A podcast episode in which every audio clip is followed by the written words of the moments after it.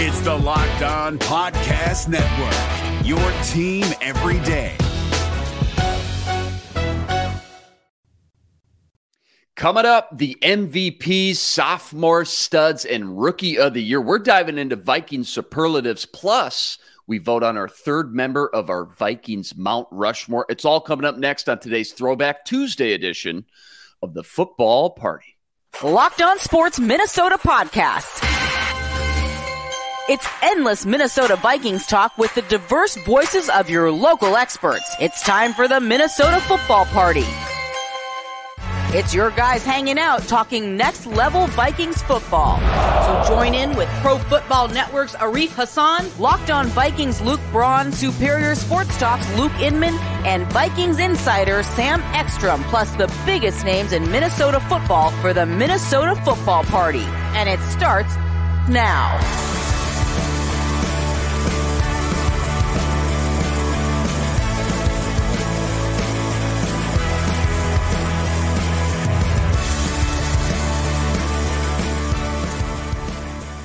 Back in the lab. What is up? Another edition. Football Party, Locked On Sports Minnesota Network, daily breakdown, everything Minnesota Vikings. That's Sam Ekstrom on Twitter, at Sam Ekstrom, co-host of the Ron Johnson Show every Monday, Tuesday, Wednesday. Sam, it's the summer abyss, as you like to say. So today I want to get into some fun stuff, hand out some way too early twenty twenty-three awards for some Vikings superlatives, and then later, it's week three, Throwback Tuesday, which means mm-hmm. we got to come together and vote on our third member of the Vikings Mount Rushmore. After that, we're going to let the people decide up on the Locked On YouTube community page. That'll be the fourth and final member later next week. What do you think? Think we'll be able to join forces today, come to an agreement, and just keep things cordial? I know you can get really fired up during some of these debates.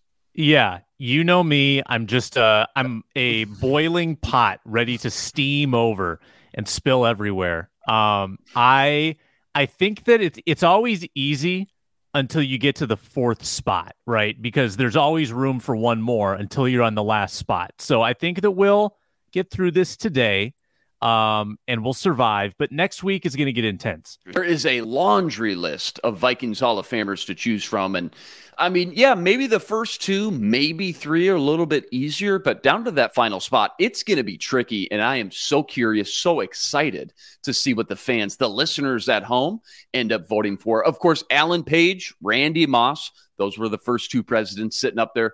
Super curious again to see who these final two spots end up being. Uh, first things first here, Sam, quick reminder. Don't forget this episode brought to you by FanDuel Sportsbook, official sportsbook partner of Locked On.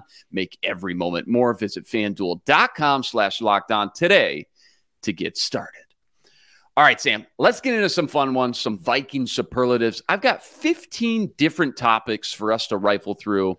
I think we each give a quick thirty seconds, right? thirty to sixty seconds on each. Plead our case. How does that sound? Yeah, sounds good. Let's, let's go rapid fire. Are we talking uh, predictions for the upcoming year? This is all organic for me. I'm reacting to what I'm hearing for the first time. You have no prep. I sent you no show notes prior, not only for superlatives, but also for our Throwback Tuesday in Mount Rushmore. You're going to wing this one like you always do so well. Let's start off with the biggest softball of the bunch, work our way down to some more difficult ones. First one up, offensive M V P, Sam. I know it's a real head-scratcher. Who you got? Yeah, it's it's definitely got to be Jefferson. Um, I, I I'm trying to think of a contrarian argument, um, and you know the path to someone else being the uh, the offensive M V P is probably if J J, uh, you know, takes a step back to like thirteen hundred, fourteen hundred yards. If there was another thousand yard receiver who had something like twelve touchdowns, I think I could make the case for them. But uh, Jefferson's got to be my default. Yeah, and we know this M V P award typically biased towards quarterbacks. I would say if Cousins had any mobility at all, if he was a threat at all with his legs, could rack up even three, four hundred yards, maybe a handful of touchdowns on the ground, I suppose a case could be made, but that's obviously not the case. And that would mean Kirk would basically have to have an elite type of statistical season to leapfrog what we expect Justin Jefferson to do. What we saw K O C draw up and scheme open for Justin Jefferson, for as much hype as there was, I really thought there would be far more dry spells where teams just found a way to isolate him and contain him far more than they did. But massive props to K O C. He impressed the heck out of me, the way he was able to just drop different looks and designs to get him the ball consistently, a la little Randy ratio from the Mike Tice days, but this time it actually worked. one hundred eighty-four targets. That's eleven targets every game for seventeen games, one hundred twenty-eight receptions, over eighteen hundred yards. Those aren't just Vikings offensive M V P numbers. Those are flirting with N F L offensive M V P numbers, and I'm not betting against him again. I think K O C will find a way to replicate that and do it again in twenty twenty-three. And what's scary, J J only scored eight touchdowns. People forget that. So those numbers could be even better next season, which is wild to think about. Who you got for the defensive M V P, Sam? Who you got? Yeah, again, so many stars gone. Danielle Hunter, not a guarantee. Marcus Davenport, I don't think a guarantee to put up big numbers. The secondary you don't trust. Who is it going to be? I, I honestly have some uh, have some pause. Uh, so I go to a tried and true Harrison Smith, who last year had five picks, kind of got back on the interception train, and is now going to be utilized in a more, I think, comfortable way for him, where he's doing what Harrison Smith does. He's roving around the box, probably going to blitz more, probably going to get more T F Ls, uh, and still definitely a candidate to make some interceptions. So with without a lot of great options, I go with Harry the Hitman. Yeah, I think to win an award on the defensive side of the ball, you got to put up good stats, right? And the positions that always put up the most stats, linebackers, pass rushers, and safeties. Those are the guys that tally a little bit of everything. They get the tackles. They get the tackles for loss. They get the sacks, force fumbles, fumble recoveries, and interceptions. And I mean, I would think long and hard about Danielle Hunter if he's still on the team. But I think under this new Flores system, you're right. Harrison Smith going to absolutely thrive. Last year in Miami, Brian Flores dialed up two hundred safety blitzes, by far the most in the N F L. Mm-hmm. And I, for one, think Harry's still got plenty of gas left in the tank to be that game wrecker, that playmaker that we're all used to seeing. He's going to rack up the tackles, tackles for loss, notch a few sacks, I'm sure, along the way. He always gets his hands on a couple footballs throughout the season, too. That will be enough, I think, to win the defensive M V P for the Vikings, in my opinion. And again, I'm just awfully excited to see this new marriage between Brian Flores, such a great defensive mind, and Harrison Smith, because with so many young guys starting now, I got to imagine Flores is really going to have to rely on a veteran leader like Harry, who knows the game inside and out. Next one up, Sam, who will be the offensive sophomore stud? Remember, the Vikings had ten draft picks last year, five offense, five defense, complete fifty-fifty split. Your offensive candidates are Ed Ingram, Jalen Naylor, Vidarian Lowe, Ty Chandler, and Nick Muse, the seventh-round tight end. Sophomore stud on the offensive side of the ball. Sam, who you got?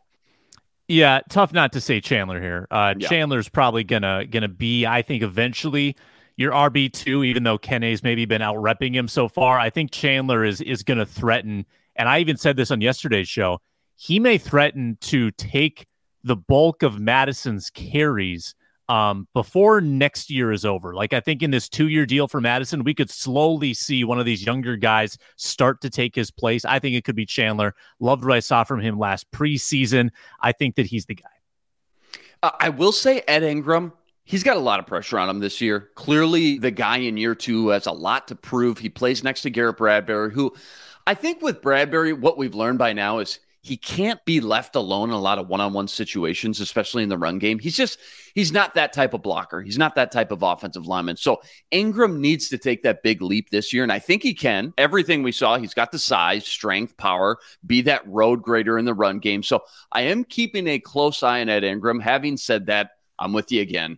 I still think Ty Chandler has a far bigger role in this offense than people realize right now. He was the guy handpicked by K O C in the fifth round last year, despite having three capable guys already on the roster. That speaks big volumes to me. And we haven't even really gotten a real taste of just how fast, just how explosive this guy is. But if you go back and watch the North Carolina tape, this dude's got some juice. And I know King Kane, he's the burner on the team, but I'm telling you, Ty Chandler isn't far behind as far as being a big splash playmaker. And I think what separates him is how active he's going to be in the passing game as well. Okay, flip over to the defensive side of the ball. Who's the defensive sophomore stud? A little stiffer competition here. Lewis Cine, Andrew Booth Junior, Asamoah, Asezi in the trenches, and then a Caleb Evans, who as of now, pencil him as a, a starting boundary cornerback. Yeah, I, I think that Asamoah is the leader in the clubhouse for me, but Evans is very close behind. It's too bad that Cine has kind of gotten left in the dust a little bit in that battle to yeah. be the a starting safety or even a third safety. It seems like he's the, the fourth safety right now. So Asamoah showed me the most last year. Evans dealt with injuries. I think Evans could eventually emerge and be a, a more important player because he's at a more key position than Asamoah, but just pure talent alone, I go Asamoah. I'm with you. I always start with who's projected the most playing time. That's where you start, right? That's the foundation.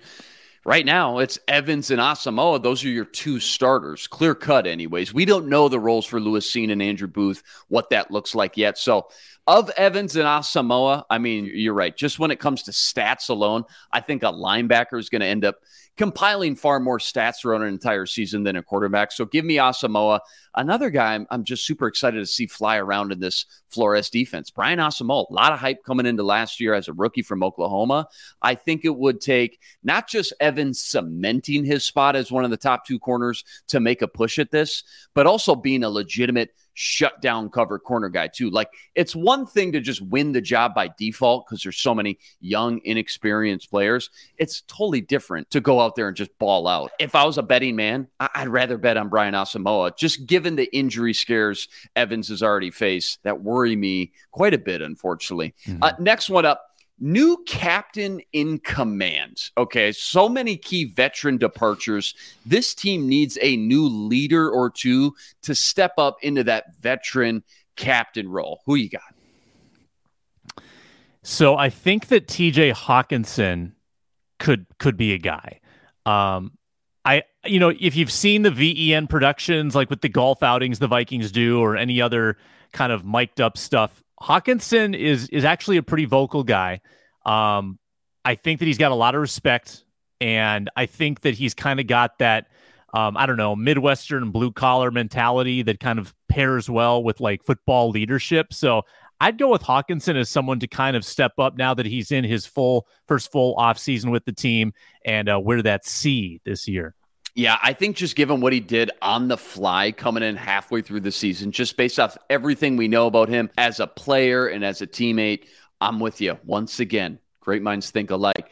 I think Hockenson is the next guy in line to earn some leadership stripes here in the not-so-distant future. And I know he's only entering year five, and that's still maybe a little young for a captain badge, but you got to remember how young this team is right now, just littered with first and second year players. So a guy in his fifth year like Hockenson, I think will be a guy a lot of teammates look up to when it comes to how to be a professional on and off the field. Already proven how reliable and dependable he can be on the field in big pressure moments when they needed someone outside of Justin Jefferson they could lean on. My prediction is they'll get a deal done with him sooner than later, and he becomes a staple on this roster for the next five, six years, quickly becomes a new veteran leader and team captain in the not-so-distant future. T J. Hockenson, by the way, you could argue Kwesi's best move thus far as a G M.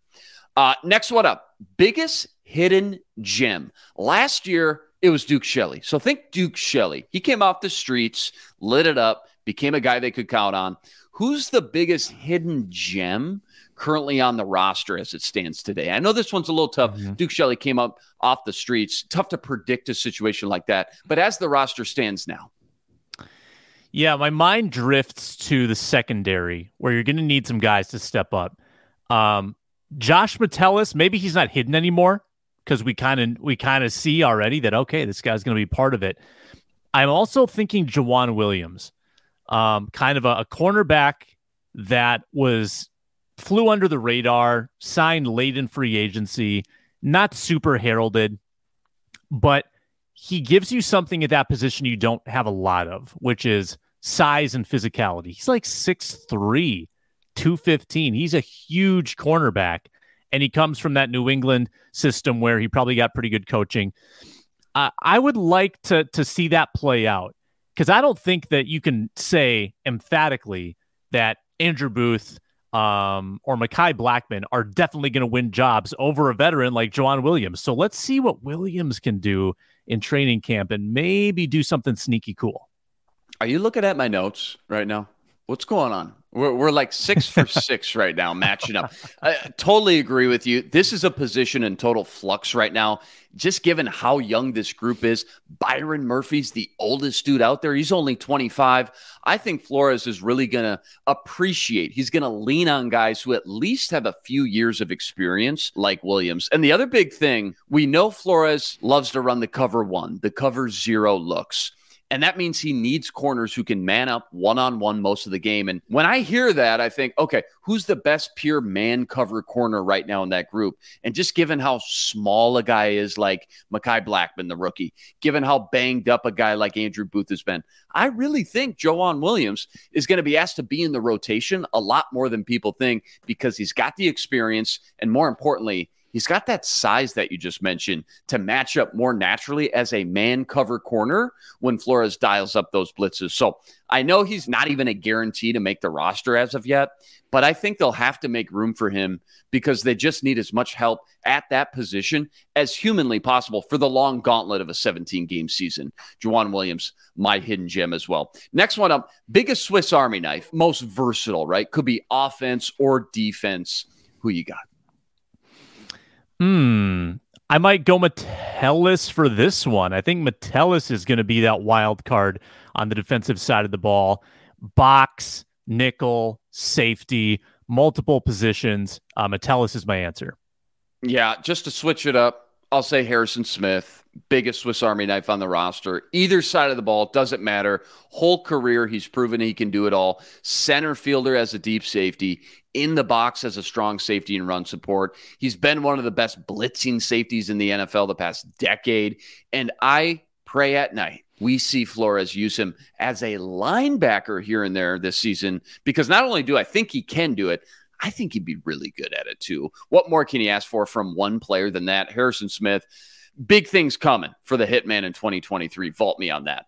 Next one up, special teams demon. Could be either side of the ball, kick returner, punt returner, gunner, you name it. Who you got?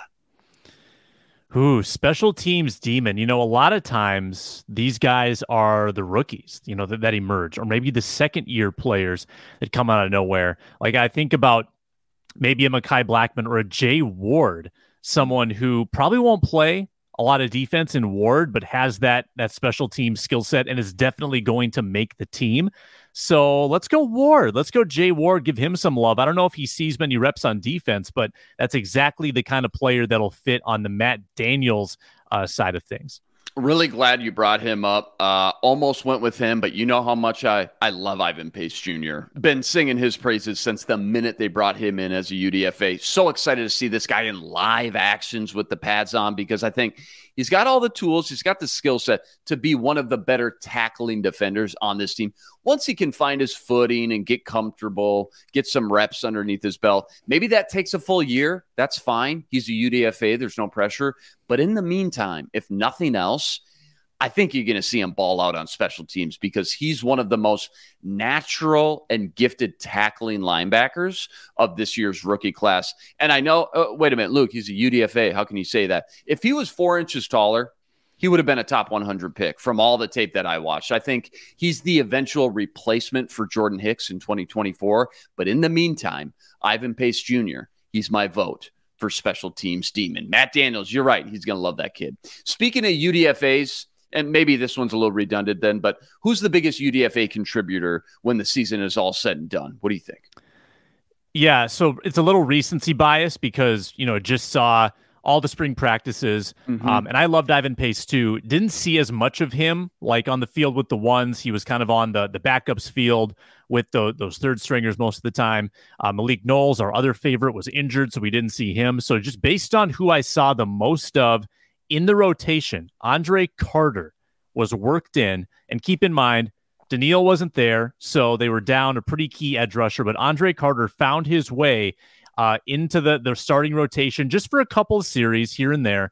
And uh, they seem to really like him. I thought he was going to look a little skinnier or, you know, a little mm-hmm. too light maybe to play as a rookie.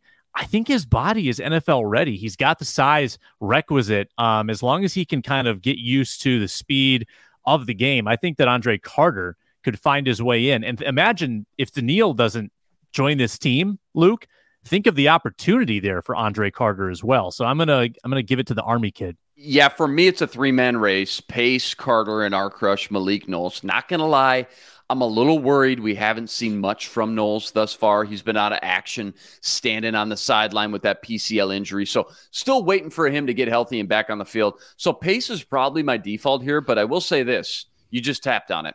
If for some reason they can't get a deal done with Danielle Hunter and they decide to move on from him, which I think would be a huge mistake, but there's a lot of variables in that equation. But if he's not on the team and now you've lost your two starting edge rushers with him and Zadarius, then all of a sudden, not only do Wanham and Patrick Jones become vital parts of this puzzle, this twenty twenty-three season on the defensive side of the ball, but a guy like Andre Carter, who... Don't forget, they made the highest paid U D F A ever when they shelled out like three hundred fifty thousand guaranteed this year. He quickly becomes the third pass rusher if he can get up to speed and flash just a little bit during training camp and preseason. I mean, who's his only competition he's got to beat out? Luigi Villain? I mean, that's probably not yeah. much. So if that's the case, then between him and Ivan Pace, I think Carter becomes the U D F A darling just based solely off playing time alone. So I mean, something to think about when it comes to the potential Danielle departure and the dominoes, I guess, that would fall into place with a guy like Andre Carter stepping up in the pecking order like that. Mm-hmm. Okay, Sam, down to our final five here. Almost done. You're doing great, by the way.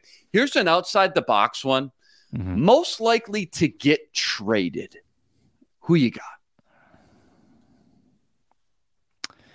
See, this is this might be controversial. This is what happens when you throw outside-the-box Um, stuff at me. If things go south, well, let, let's first of all pre- preface it with this. Maybe the Vikings just aren't in a very giving mood between now and the season. Maybe they try to delay things, giving out Jefferson money. Maybe they delay things, giving out, you know, they don't want to extend Danielle. Maybe they don't want to extend Hockenson. And Hockenson goes into a contract year. Maybe things go south. And they say to themselves, we've got this, you know, we we gave up a second for this asset. He's gotten better since joining us. Maybe there's a team that would that's trying to get over the top that would give us, you know, a second plus or even a first for T J Hockenson if the Vikings are two and five and really embracing kind of a teardown at that point. Maybe it's Hockenson. Um, but but even even before that, yeah, I probably overlooked the chances of Danielle getting traded even before that. So I'm kind of t- I'm kind of working this out um, in real time here, Luke. Yeah. But just just to go off the off the off the grid, I'll go Hockenson at the deadline. Here's how I just split this up mentally, kind of into two categories in my brain.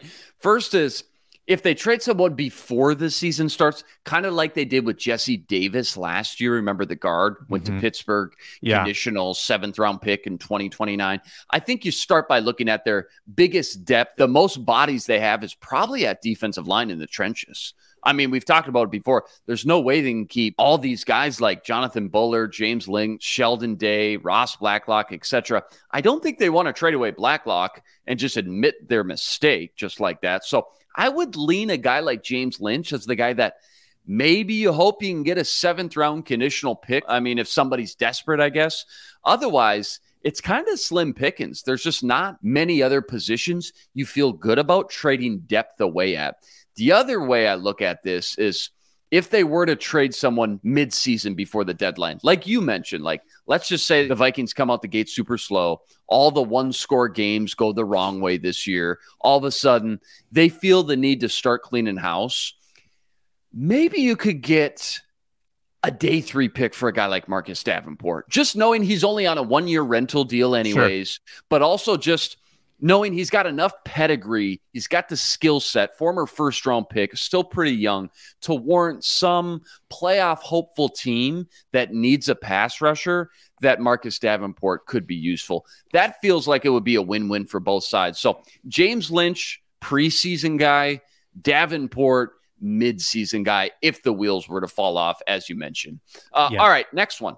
Most vital depth pieces on the offense and defensive side of the ball. Who's going to be huge contributors that aren't considered mm-hmm. starters as of now. One offense, one defense. Who you got? Okay, I would go Josh Oliver on offense. I think that Oliver will play about thirty-five percent of snaps, despite not being a starter.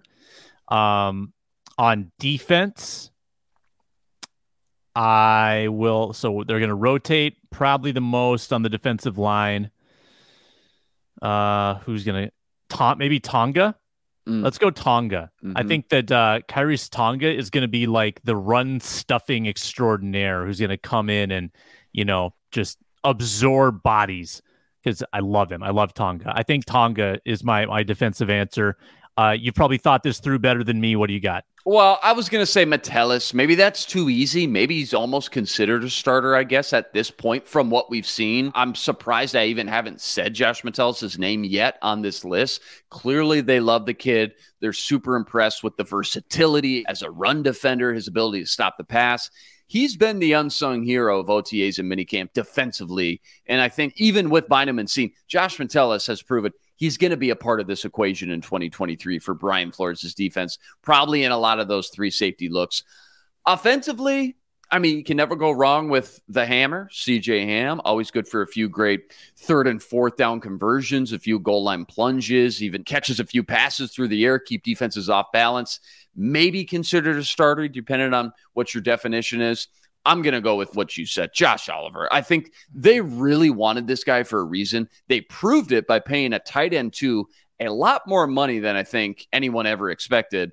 We already know he's one of the better blocking tight ends in the league, but coming out of San Jose State, I've said it a hundred times, he was one of the more natural pass catchers of that entire tight end class. So clearly, K O C's got some tricks up his sleeve with this kid. I fully expect to see a ton of two tight end sets, watching Oliver be a big depth piece in both the run and the pass game. Final two here, Sam. Here we go.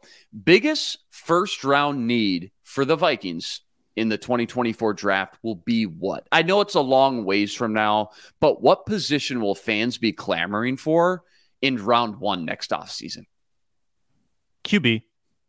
It'll be Q B. No, I mean, nothing is going to change, I don't think, between now and then.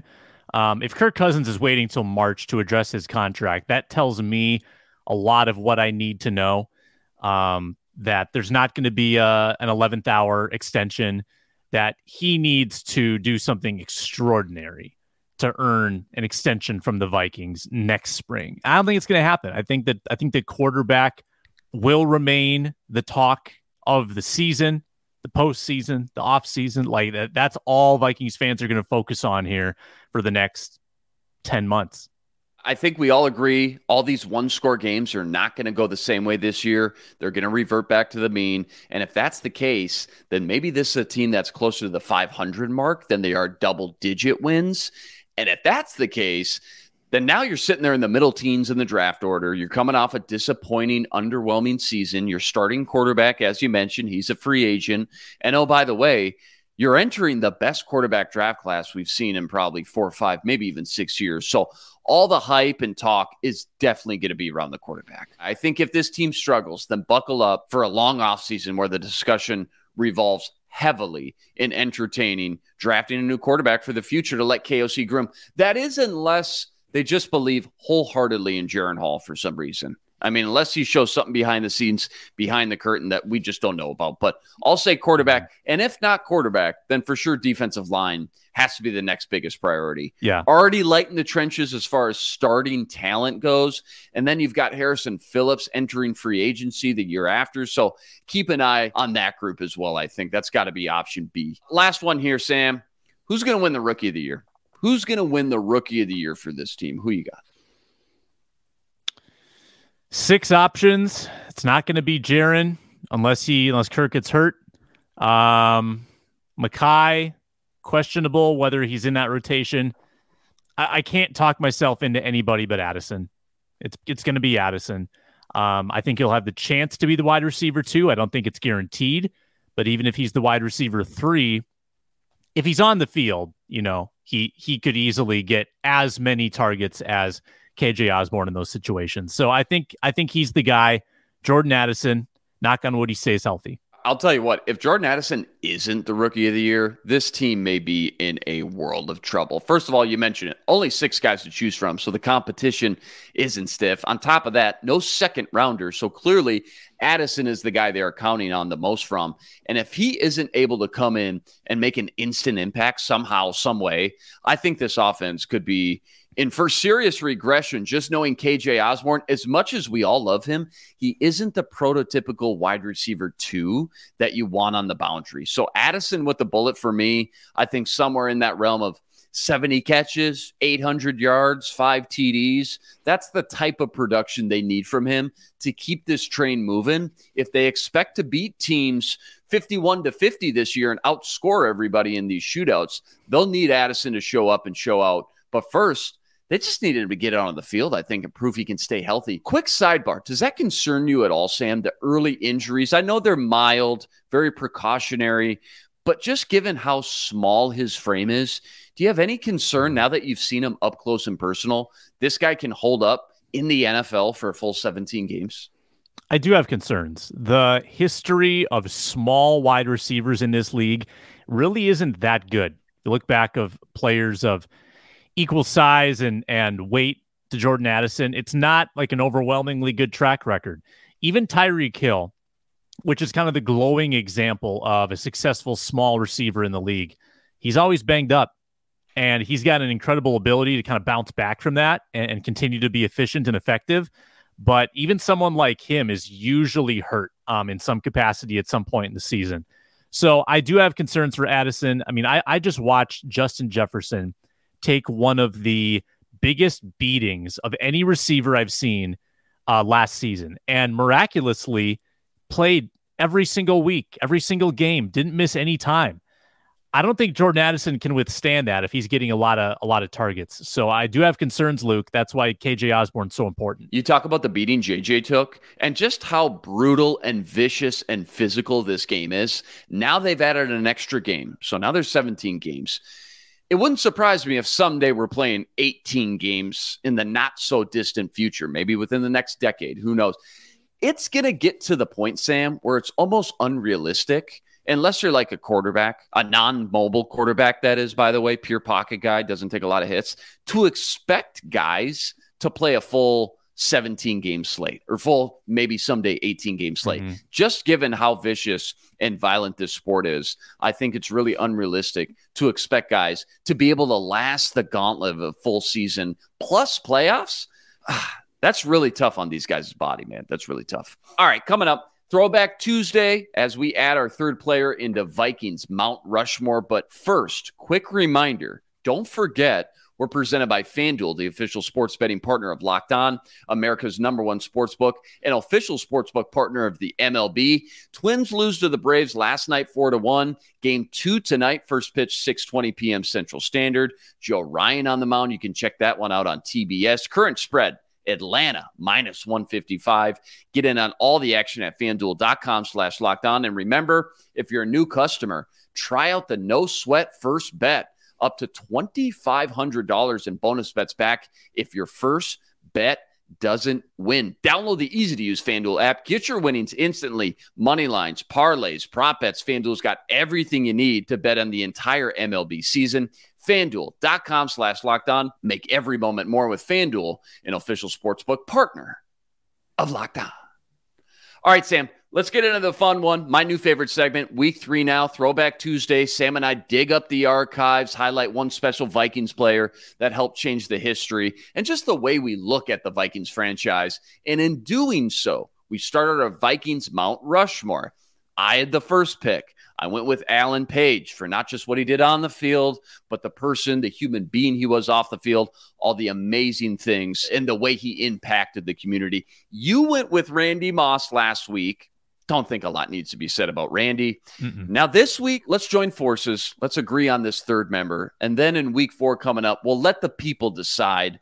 The fans listening at home, they can vote on the fourth and final member of the Vikings Mount Rushmore up on the Locked On Minnesota YouTube community page. How does that sound?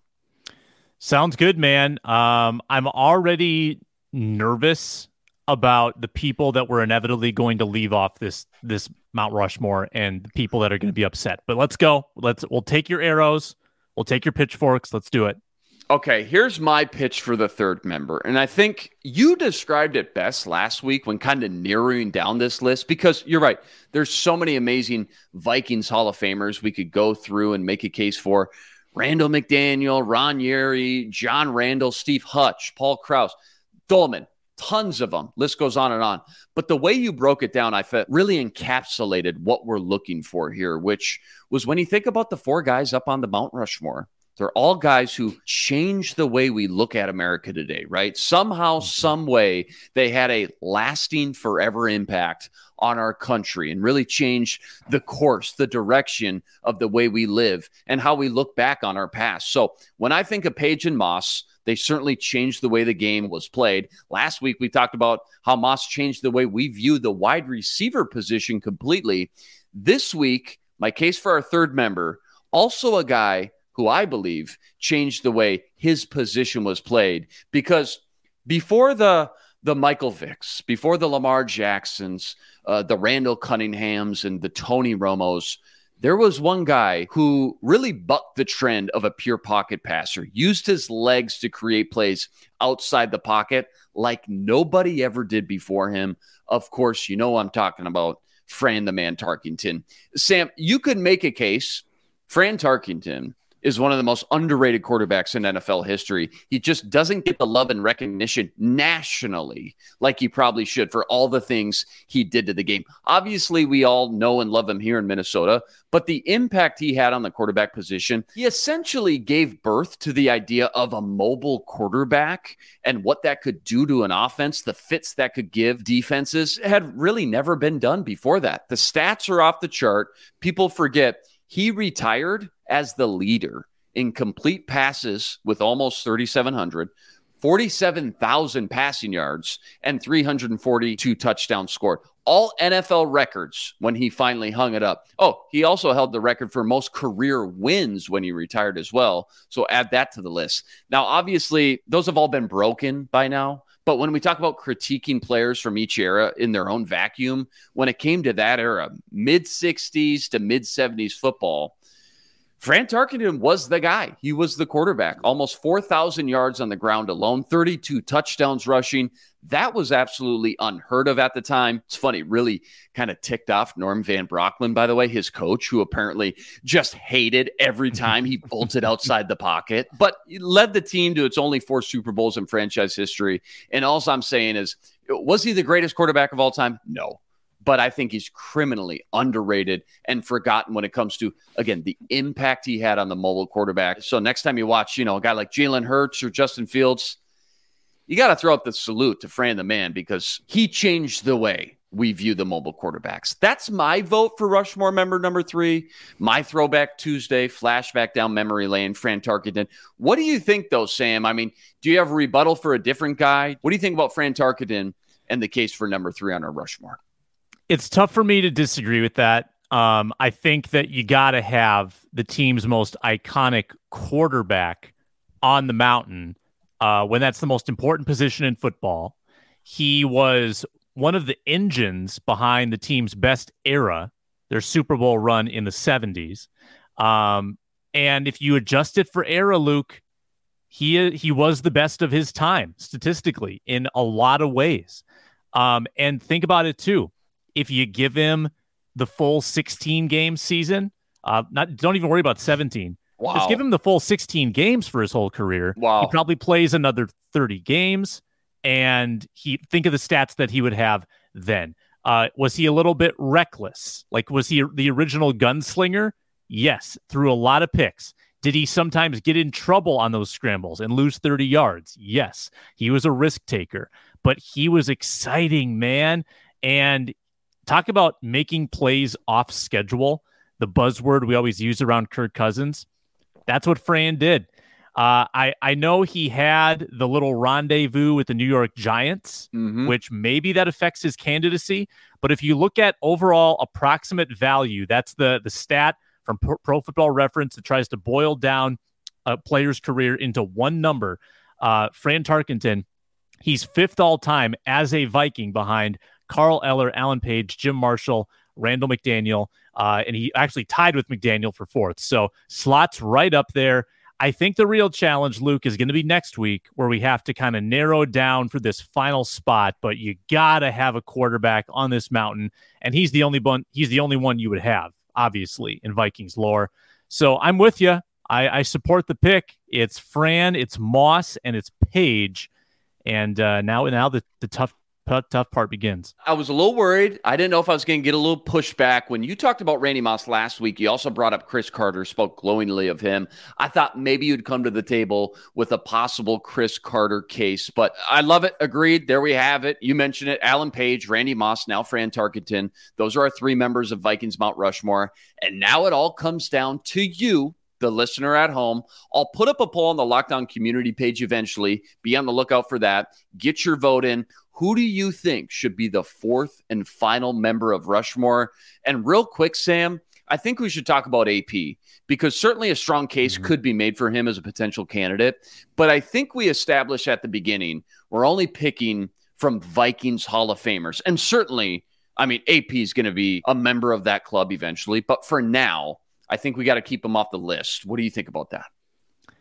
Yeah, I, I agree with that. Um, you know, if you get too recent with some of these picks, yeah. Um, then yeah, it does muddy the waters just a little bit. So it, sometimes it's easier to evaluate these things from a thirty thousand foot view. And I think we're still a little too close to A P, like you said, not, not fully inducted yet either. So I'm okay with that, just to provide some parameters around it. Um, you know, we'll, we'll look back into the past a little more for our fourth selection. So I'm just thinking about this on the fly, how I want to post this poll, because you only get four options up there. I guess I could type out a bunch of names, but maybe next week, you and I just converse, go back and forth, and we debate and settle on the final four options for the fans that we put up on YouTube. Does that make the most sense? I mean, that seems like the best and fairest way to play this out as far as just finalizing those four options that we can put up on the YouTube poll. Yeah, that sounds good. I'll get, give you two, maybe I'll take two. And uh, we'll try to get the the fairest four um, possible. And I think that's going to be tough. I'm looking at the list right now, man. How do we do this, Luke? It's going to be an absolute grind, an absolute gauntlet. Again, there is so many amazing, big-named, marquee, elite Vikings Hall of Famers to choose from. We're going to be sweating bullets, man. We may take some arrows from the fans listening at home. But again, next week, we'll rally that down, chop it down to our last four, and then the day after we post that show, then you can look out for that YouTube poll up on the Locked On Sports community page. All right, Sam, uh, great stuff per usual. That's a wrap today. Remember, like, rate, review, and subscribe to the YouTube channel. Join us every day for another episode of the Football Party, your one-stop shop breakdown, everything Minnesota Vikings. We're a podcast too. It's free. It's available on all platforms. Subscribe, drop us a five-star review, and find us now streaming on your Roku and Amazon Fire Stick devices. Just look out for and download our Locked On Sports Minnesota app there as well. That's Sam Ekstrom on Twitter, at Sam Ekstrom. Check him out every Monday, Tuesday, Wednesday, co-host of the Ron Johnson Show. Thanks for tuning into the Football Party, part of the Locked On Sports Minnesota Network. Hey, we're back tomorrow with the Mailbag Edition with Carol Evans, very own Reggie Wilson. But until then, I'm Luke Inman on Twitter, at Luke underscore Spinman, signing out.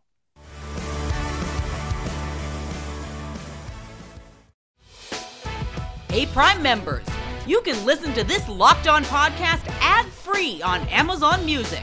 Download the Amazon Music app today.